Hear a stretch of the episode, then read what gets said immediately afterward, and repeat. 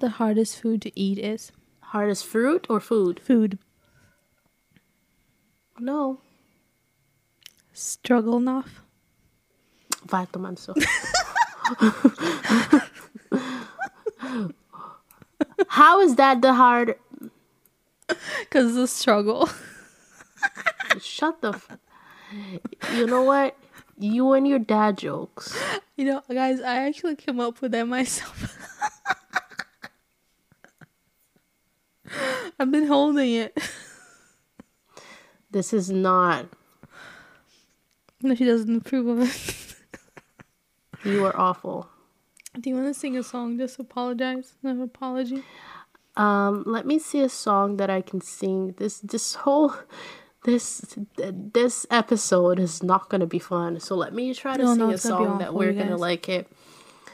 Um, okay, so the case happened in 1993. What's a song that was famous in 1993? Jesus humilha Satanás. This is the rhythm of the night, of the night. Oh yeah.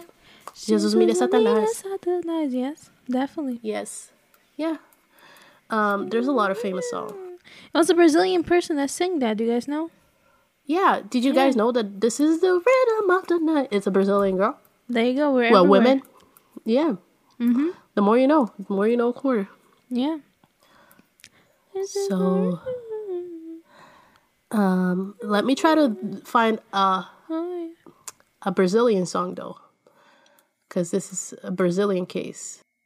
Meu cabelo duro é assim, cabelo duro de pichain. You can't sing that, Carol. No, I That can't would sing be that. cultural appropriation. Yeah, Meu that would not cabelo be. duro é assim, cabelo duro. Okay, I think we. Oh my God, Joey Lawrence. Nothing in my love can fix. You guys, who else watched Blossom growing up? I did. There's nothing my love can fix for you, baby. Ooh, ooh, ooh. I'm positive of this. I know it. Ooh, ooh, ooh. Okay, enough. Hello, guys. Hello. I am Carol. And I'm Stephanie. And this is the True Crime Show. Yeah, Yes. Suspiria. Suspiria. this is the True Crime Show. This is the true crime show. There you go. Yeah. Uh, Suspiria True Crime Podcast. The podcast where we talk about horrible things that happened way, way, way down there in Latin America. So, And today, this is a very horrible case, but guys, it's a special case because this is the first two-parter episode that we're doing. what? It's a two parter? Wow. A two-parter. Can you That's believe- crazy. I feel like we're grown up in grown-ups in the podcast business now because we have a Yeah. two-parter. yeah. I feel like that's some very grown-up shit to do. guys, it's not a two parter, meaning that it's a really big case and we just divided it in two. No, it's actually No. one crime and then one crime that happened as a result of this other crime. So it is double interesting. Yes. How great. Yes. Yeah, so it's yeah. Very interesting but uh-huh. sad. Oh, This really this whole story is literally the meaning of the the expression "sad but true." That Exactly. Yeah. So it's not a fun case. That's why we're probably gonna release a bonus episode soon so you guys can you know feel happy again, maybe someday. Because this is really it sucks. So tell us about this case. the first uh, part of this two-parter episode um, talks about the Candelaria massacre. Mm-hmm. We have talked about a massacre here before, Carandiru, and it wasn't fun. Oh, speaking of that, let me just uh, just look at my calendar. One second, guys. One moment. Come on, phone, unlock. Okay. I have good news for you, Carol. What? Carol do- doesn't know anything about no. this. What's up? So let me see. So if we put this uh uh-huh. Okay, so speaking of uh the Carandiru massacre, I am going to be doing a live stream in this amazing Facebook group called Last Profile Yeah. on the Left on uh Saturday the 6th, which should be the coming Saturday from this episode. And I'm going to be talking about the Carandiru massacre. I know you guys have already heard that episode. Well, if you haven't, well, now you have a chance to listen to it. But I will be Stephanie talking about Yes. it. See it actually. and you yeah. get to see my ugly face Mm-hmm.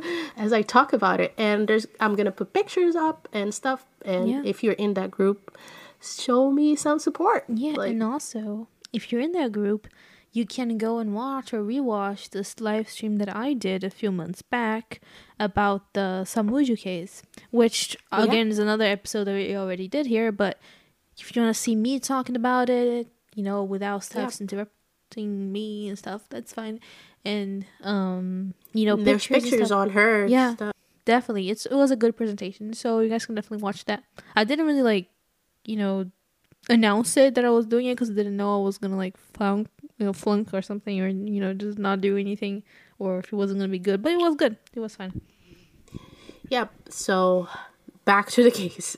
Oh yeah. After shamelessly plugging my stream.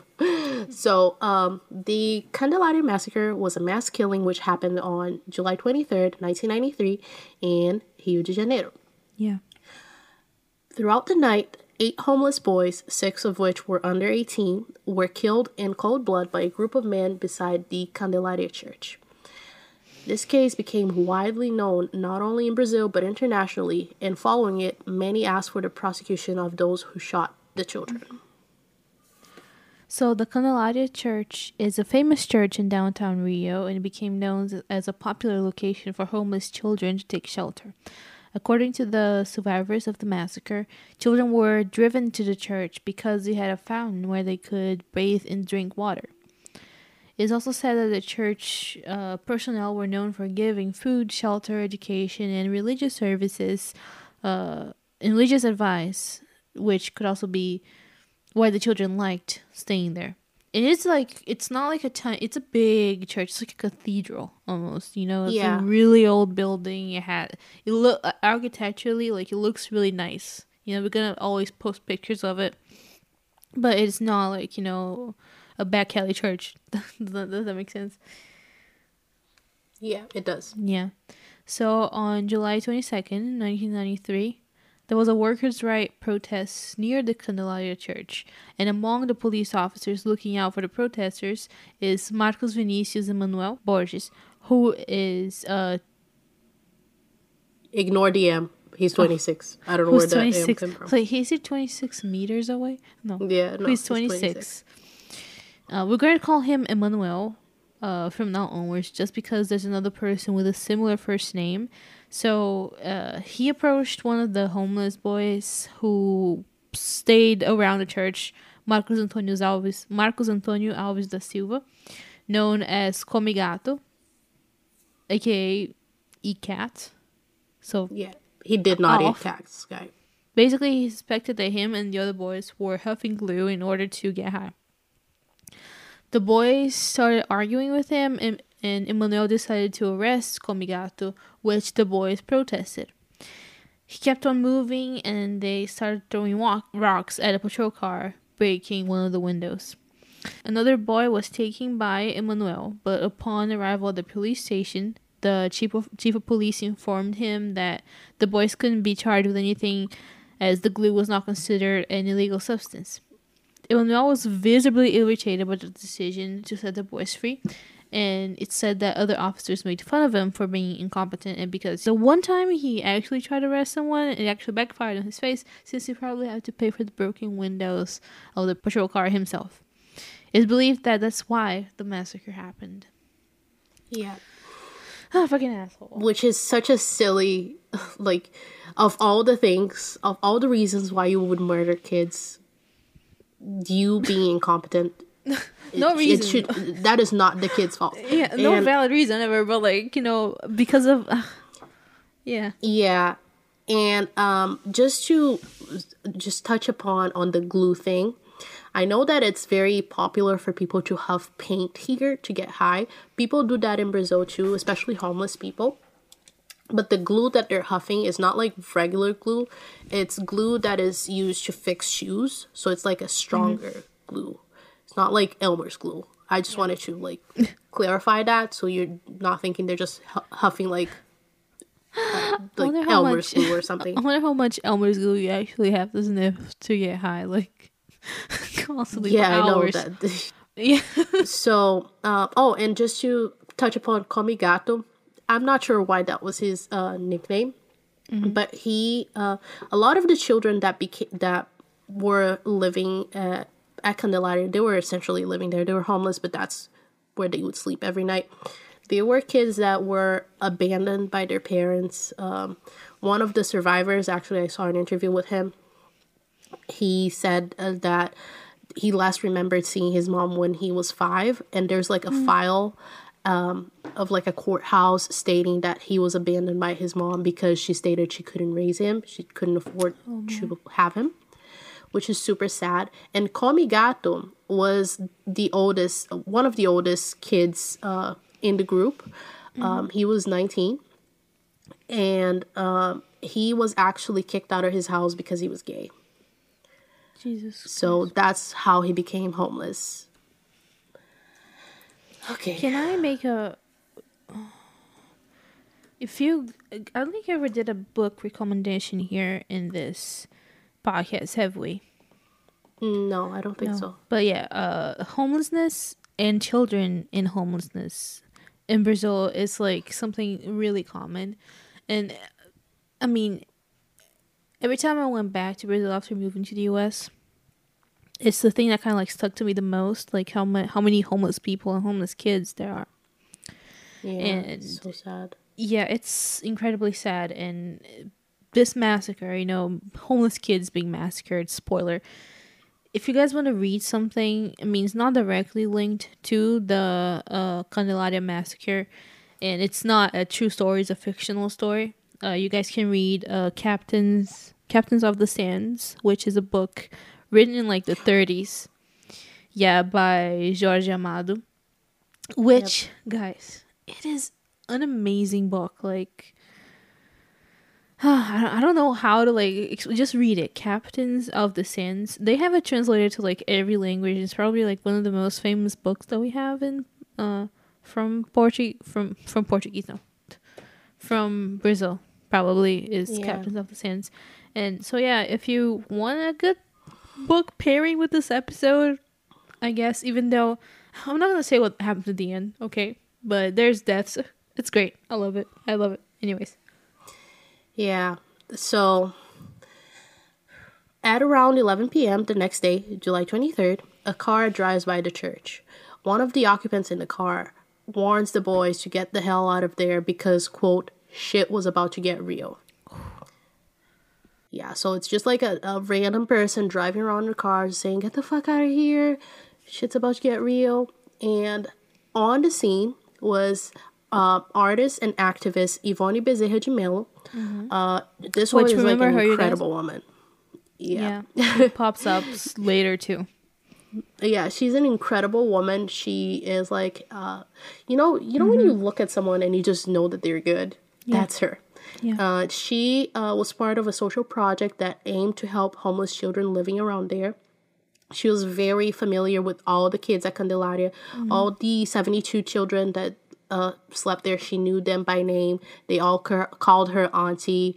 It was like she was it, it wasn't like rich people just throwing um crumbles at poor people. She like Yeah, was she- involved with him. Yes. she was like literally. Um, so she was there that night when they said that, and she was very worried about what was said. So thinking of that, she gave three boys that were sleeping there a quarter each, and she gave them her phone number so that they could reach out to her in mm-hmm. case something happened. Because back then, payphones in Brazil, they it wasn't even a quarter. It's called something else in Portuguese, but I mm-hmm. just a quarter is easier. so she said goodbye to the children who were sleeping in front of the church and went home. It's 11:30 p.m. Wagner dos Santos, his 21, his 21, he's 21. that was great. He worked watching park cars. So his job is what we call in Brazil a flanelinha. It's it's a boy that watches your car basically as it's parked to make sure Mm-hmm. Your car doesn't get stolen. Yeah, make sure no Yeah, like if you park on the street. and- yeah, he'll like basically sometimes like clean the outside of the car and stuff. Yeah, He'll help you park, like Yeah. parallel park. If you suck at parallel parking, like I do, he'll help you, and then you give him a tip. That's Mm-hmm. it. It's a very common uh, job, especially among the homeless community in Brazil. So he was walking towards the Candelária church with two other boys. They were talking about like sleeping arrangements and stuff like that. And suddenly they were approached by armed men who beat them and forced them into a car. It isn't known where the man intended to take them, um, but one of the guns appeared to have gone off accidentally, and Wagner was shot. So the men flipped out. They didn't know what the fuck to do. They drove the boys to the Museu de Arte Moderna, where they forced the boys to kneel and shot them in cold blood. Wagner only survived because he appeared to be dead, hmm. but he wasn't dead.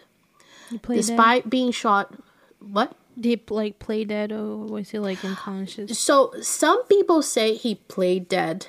Other mm-hmm. people said that he, because he was shot, he passed out. Mm. Okay. So it depends on who you ask.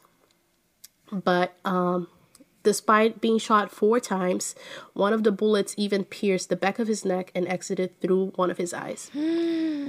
he woke up sometime after being shot and realized that the other boys were dead. He thought that he was dead too. He was like calling their names and they weren't responding. So I feel like, you know, uh, he wasn't like a child, but he must have thought, oh, I'm in heaven or something. Um, so after he called up their names, he got up and walked, like dragging himself. He walked towards like a light and he found a gas station and he collapsed at the gas station. The man working at the gas station called for help. And that's important. But Kara will tell you more now. Ooh, That's heavy. So, the same man who shot Wagner and the other boys up at Candelaria driving a Chevrolet Chevette, well, of course a Chevette, with uh, no My dad visible had a plate. Yeah. Is, it- is it uh, che, uh, Chevette, he, like, English name, or is it? I feel like Chevette is a car that existed in Brazil, but there's a, an equivalent in English. I guess it's a Chevette. Chevette? I, really? I did not. I thought that it would have had a different name here. Well, Chevy. I mean, it, It's a sedan. Camry. Camry. Hmm? It's a Camry. no, Camry is a Toyota.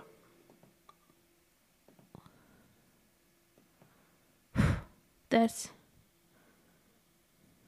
Huh. I wonder. I mean, move on. So they show up at Candelaria with the Chevy with no visible plates when all the children were asleep. They call out for Comigato's name with no response.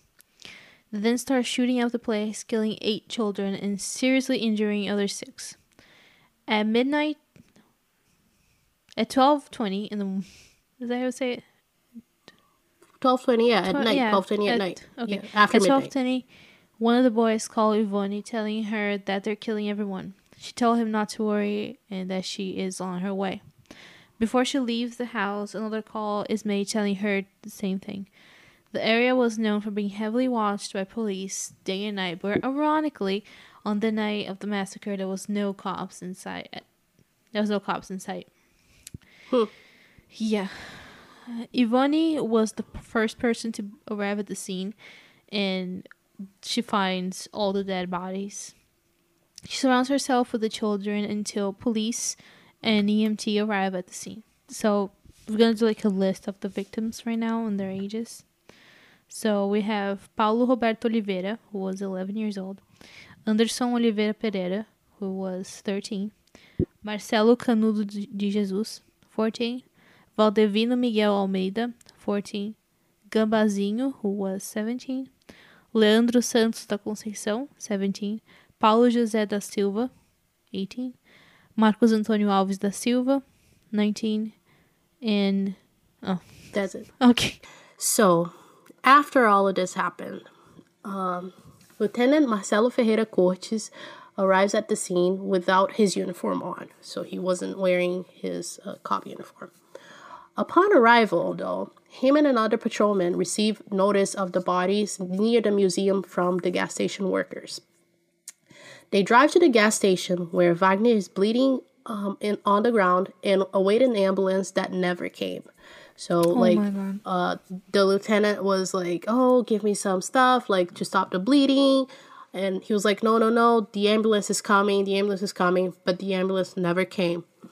So then he decided to drive Wagner to the hospital himself. yeah. Investigators are pressured by national and international authorities to get to the bottom of what really happened that night.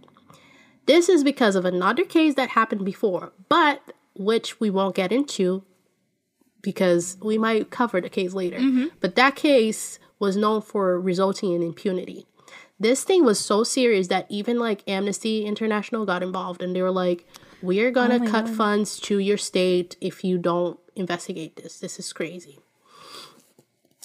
The survivors were interviewed that morning but gave conflicting testimony, which when I was reading about this, it took me back to training because I told you guys I work in a bank and we are trained for robberies. And um, one of the things that it said is that um, when a robbery happens, you're not supposed to talk to anyone about it because you don't want to be influenced by what the other person is saying. Because let's say if you and I care work at a bank and we're robbed, and I tell you what I think happened, you might start rethinking about what you thought happened and merging your story with mine. So I thought it was pretty like it reminded me of this because the kids probably talked to each other about what happened. Yeah. So they were all giving conflicting stories to the police. So there are rumors that two cops known as Xuxa and Pelé, And Xuxa and Pelé, really? That's their nicknames, You can't. Oh were seen God. harassing the children at Candelaria and could have been involved in the massacre. So sidebar, Xuxa is like the biggest uh, child Singer, entertainer, in Brazil. Prisoner. She's a, And Pelé, really you guys know who Pelé is. Is Yeah. the most famous soccer player in the world. and they history. dated, right? And Yes, Pelé. So, like, exactly. And the only reason why these cops were nicknamed Xuxa and Pelé is because one of them was a blonde guy and the other one was a black guy. That's literally the only reason. give the nicknames. It wasn't like, like, it wasn't like they were fans of really them or anything. Yes. so, so these guys were known for harassing the children, and they were um, suspected uh, as maybe they were involved in the massacre. In the hospital, Wagner points to Emmanuel, our friend up there who arrested uh, Comigaton, who was all bitchy because he couldn't keep them in prison, and Marcelo, the very guy who helped him and drove him to the hospital, as having been uh, the man, one of the men who shot him. On the 24th, so the very next day, the children are taken to the police station to look at a lineup of suspects. Among the suspects were Xuxa and Pelé, but they don't point them as the perpetrators. Mm. They don't say that they did anything at all. Mm-hmm. So Colonel Valmir Alves Brum is designated by the Chief General of the military police to follow the case alongside the homicide investigations as there were as there was suspicion that the police officers might be involved in the crime. Great insight. That was great. Is it? No. It is great. Oh, okay. No, it's great. He he's good. Yeah. He's a good person. Yeah. So he calls the 5th Battalion of the police, which was uh, the designated battalion, to the area of Candelaria, inquiring about the cop nicknamed Pelé. The captain of the battalion informed that Pelé was an undercover officer, meaning that he worked for the reserved arms of the military police, so he wouldn't have been one of the uh, ones designated to Candelaria. Brum then asked if uh, there was any black officers working at the battalion. The captain informed him that he himself was black, but there was one other black officer. Brum requested that the officer uh, come down for the lineup. Yeah. Only because he's black, for no other reason. but just because they had heard a rumor that a black officer was harassing the kids. Why do I think this is not gonna go right? Like. You keep going. it's not gonna go well. So anyway, uh, the officer was Claudio Lins Andrade dos Santos. He uh, thought it was strange that he would be called to the station as he was off duty and at home of the night of the, on the night of the crime. But uh, he went anyways, thinking he would just be right back home. Unfortunately for Claudio, he would be recognized by the children and arrested. Claudio was the only one among the arrested who had an actual alibi. His pastor vouched for him, and his neighbor told journalists that he had seen Claudio arrive home at the same time he stated on the official record. And Claudio's superiors were baffled that uh, he would have had any involvement with the crime. He was known as a model officer. Still, he remained arrested for the crime.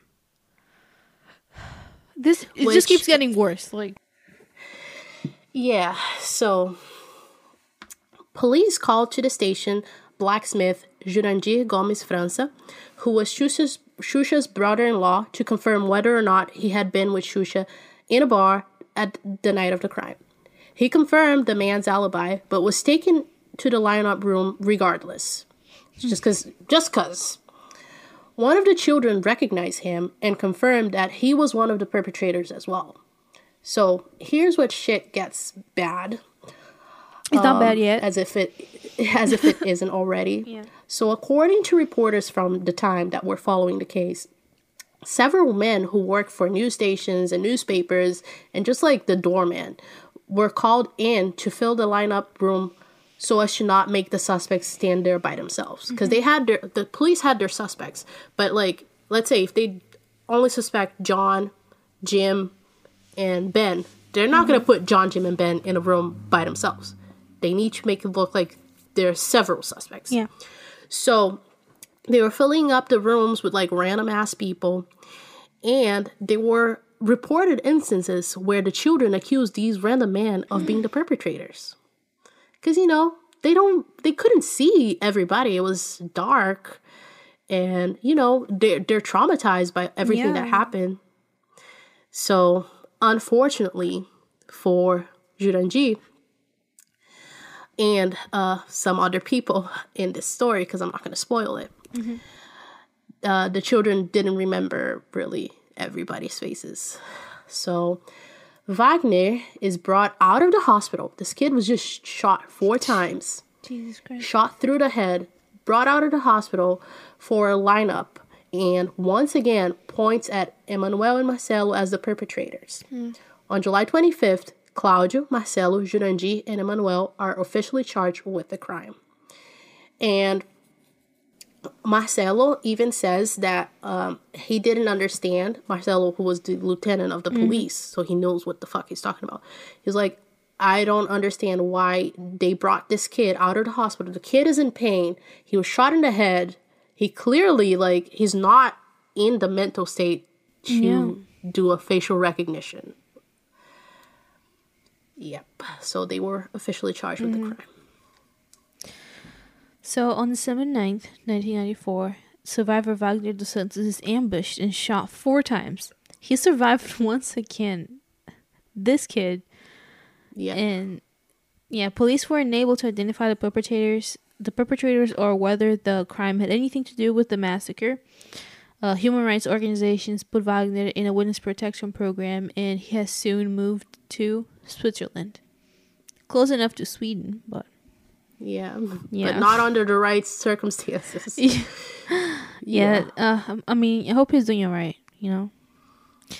As time went by, the prosecutor's office thought it was strange that there was no link between the four men charged with the crime. Huh, yeah, I wonder, right?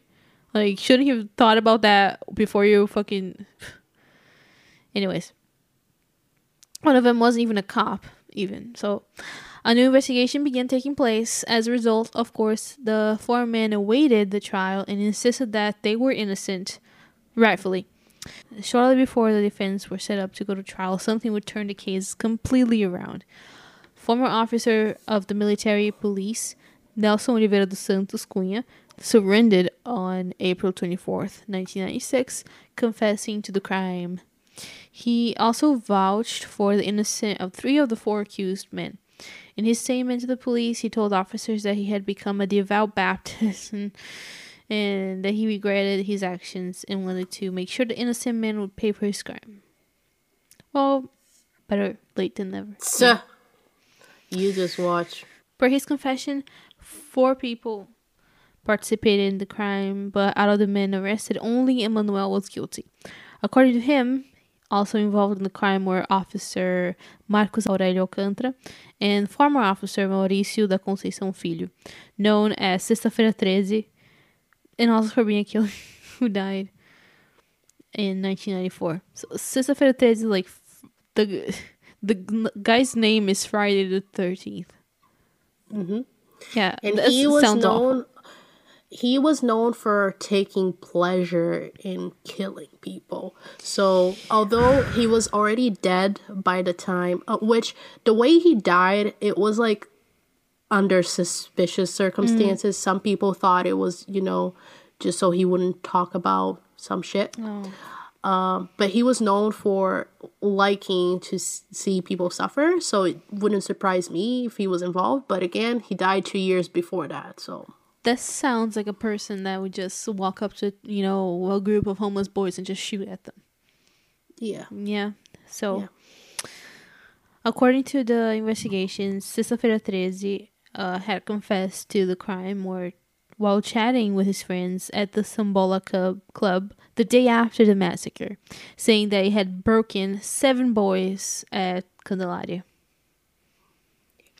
The the thought that you can like kill just Seven Kids. kids. Yeah, because one of the kids died right in the after. hospital.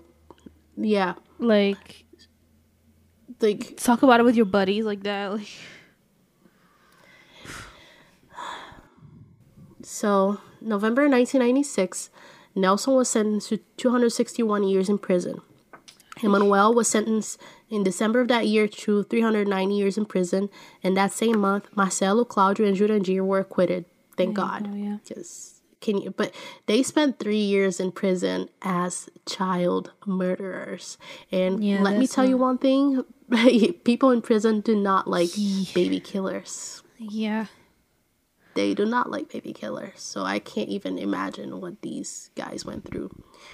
So Marcos Alcântara would confess to the crime. Uh, he would be sentenced to in 1998 to 204 years in prison. But like on like he confessed, but on the first day of trial, he was like, "Oh, I'm innocent." Sure, sure. Jan. Uh, police also had a witness who stated he'd seen at least three men loitering around Emmanuel's house and cleaning the car after the crime. Nelson would be tried once again in 1997 and acquitted of the Candelaria massacre. So he was tried, convicted, and tried and acquitted. So from what I read, at least at this time, I don't know if it's still like this, but from what I read in Brazil, at this time, if you were sentenced to a, a sentence that was over 20 years, you had the right to a second trial. And he exercised that right. Mm. And he was acquitted. No, no. However, he would remain in prison because during the first trial, he had also been found guilty of attempted murder for the quote unquote accidental shot to Wagner before the massacre. And he had been sentenced to 18 years. So during the second trial, they only discussed the massacre. They didn't talk about the other charge. Um, so remember uh, Brum? What was his name? Uh, whatever. Brum, the, Yeah. the cool guy that I said was a good guy. He uh, stated that eight men were suspected uh, to be involved in the crime, but never faced charges, unfortunately, because they didn't have enough evidence to convict them. Two of these men are Arlindo Alfonso Lisboa Jr., who was sentenced to two years for being in possession of one of the guns that was used that night. And the way he was sentenced is like he was stopped by police doing like a traffic stop and they mm-hmm. found a gun. And oh. that's why he got arrested. It wasn't even like someone ratted on him. Yeah. In Carlos Jorge Liafa, who was never indicted despite being identified by a survivor. He was identified by a mm. survivor. And despite the fact that investigators concluded after doing the ballistics that one of the bullets that hit a victim was shot by Carlos' stepfather's gun. But he never faced any charges whatsoever. So it won't surprise you guys, the listeners, to know that unfortunately these perpetrators didn't stay very long in prison. By the end of 2010, Marcos Aurelio Dias Alcântara received a sort of pardon. It's hard to translate the laws to English, but he was pardoned because of the length of the sentence and he was free. Nelson also received the same grace. Though we couldn't really find the exact date that he was set free, but he was free.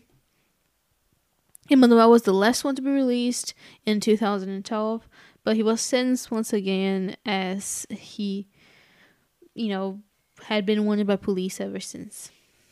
Yeah, he's still missing. They don't know where he is. Hopefully dead. It's been, hopefully, this mm-hmm. piece of shit is yeah, we dead. can only hope. As of 2006, of 72 kids known to live at Candelaria, 43 of them were murdered in either police confrontations or due to conflicts with uh, drug dealers. Five of them died of AIDS, 10 were arrested, and the other ones we just don't really know. This case impacted and continue to impact our society because crimes like these were not seen as something to worry too much about. They're just homeless children. We shouldn't really care about them. The lack of emotional and psychological support after, offered by the state to these victims would scar them for life. And through the years past, the massacre wouldn't be forgotten and it would eventually become the headlines once again because of one of their survivors just acting like a complete jackass. And that is for the next episode. Yes. Yes, you yes, guys. Yes, mm-hmm. yes. And before we move on to the next episode, uh, I know that Carol had commented something about Wagner living in Sweden, uh, Sweden, Switzerland. he is actually not okay. He is no. blind from one eye and he is deaf from another eye. He suffers uh, from severe PTSD. He still That's has nightmares about it. He has uh, been in Brazil uh, at, at, least as far as 2006, which was when the Linha Direta episode mm-hmm. um, was released. He had been in Brazil a few times uh, just to testify in the trials, but other than that, he had not come back. Other mm-hmm. victims, other survivors were uh, flown out of Brazil um, to European countries um, as a measure of protecting them. Mm-hmm. Uh, but of course, the state wasn't going to fly out 70 children. Like, they're not that good. Um, another thing that happened after the massacre, uh, I forget, I think it was like a neighborhood association. They built these two little houses in a favela for the children to live in. Mm-hmm. Um, and Yvonne was the, the one who was contacted yeah. about it and she was told to bring the children there and i think she brought like 40 kids over mm-hmm. there. Not all of them stayed. Another cool thing she has kept the same phone number since oh, this happened. Really? In case one of them wants to call her. Um, so the case turned 25 years old last year mm-hmm. and she like gave an interview saying that the last time she spoke to one of them was back in 2014 but she has never mm. changed her number just in case one of them wants to talk to her and That's she created this big nonprofit in rio with one mm-hmm. of the mm-hmm. survivors actually That's really cool you yeah. know yeah you guys big case I'm excited for doing a part two. I mean, I'm not excited that you know two horrible things happened involving the same people, but you know, these cases. Excited gonna, to have something else to talk about. yeah, but like these cases, what it brings forward is like how these people are just like it's kids. You know what I mean? They're like really young, and they're just completely like, you know, alone and yeah. vulnerable for something like that to just happen. It's unbelievable you know like yeah. Oh another thing that i forgot to say uh, although there were uh, there were 72 children that were known for sleeping at candelaria they weren't all there that night. Mm-hmm. i think only around 40 of them were because um, so they the church served soup uh, mm-hmm. for the homeless children. And i'm guessing like not i'm guessing i heard about it uh, there was like a delay like they were taking too long to serve the soup so some of the kids went to another church mm. so oh that's why God. they survived because they were hungry. So they were like, "Oh, let's just hit up another church." Yeah. Yeah. So Yeah, I think we're just gonna skip to part two without chatter, right? yes, Yeah, sounds part two without right. chatter. So yeah, shout outs this week again since I'm not near my microphone as of the moment. I'm just gonna shout out a random city that listens to us. Let me just open my shout out board here. Da da da da da. We're shouting out the city that we have a lot of listeners, Recife, from Brazil. Recife, Yeah, Brazil. Recife, Recife, Brazil. I really want to go there. Yes. I heard it's beautiful. Uh huh. Recife is a city, right? It's not like it's not a state. Yeah, Again with the geography, it is a city, correct? I know it's not a state. Recife is a All right, city. It's a city. Okay. yeah. Recife is in Ceará, Yeah. Recife. right? Wait, let me check. Is it? Is No, it Ceará? Fortaleza, Ceará. Fortaleza, Ceará. Recife, Pernambuco. Pernambuco. Yes, I almost had yes. it. I almost had it, guys. Yeah, we have a ton of think Recife people listening to us. Most of our listeners. I'm so sorry. in Brazil are in Recife. So, hello, you guys. Hi, guys. Yeah, whoever you are. Take are. me to your house. what? No, don't do that. It's, it, it's no. Take me to your house. It's beautiful. I oh, I to thought you were saying take a picture of your house and send it to me or something. No, no, no. Take me to your house. I want to be your Oh, visitor. Okay. Yeah, if you want to do that, okay. I want to pose. I want to pose. Anyways, you guys, I hope you like. Uh, hope you enjoyed this episode somehow. You will creep if you enjoy listening to this. Ugh. Yeah. Well, Yeah. Anyways, yeah, I hope you guys have a good end of the world. Goodbye. Ciao. see you soon. Ciao. Thank you for listening to another episode of Suspiria, a true crime podcast. If you are a creep and enjoy listening to all of that horrible information, please check out our previous episodes and write us a five star review on Apple Podcasts. And also follow us on social media. We're on Twitter and Instagram as Suspiria Podcast. Facebook is also Suspiria Podcast. If you want to follow Carol, you can follow her at Suspiria Carol. And you can follow me at eu.steph. Note, none of us post anything interesting. We do, actually. If you have any case suggestions, feel free to drop them over at suspiriapodcast at gmail.com. Or if you want to be part of this podcast, you can also email us. We promise we won't bite. Ciao.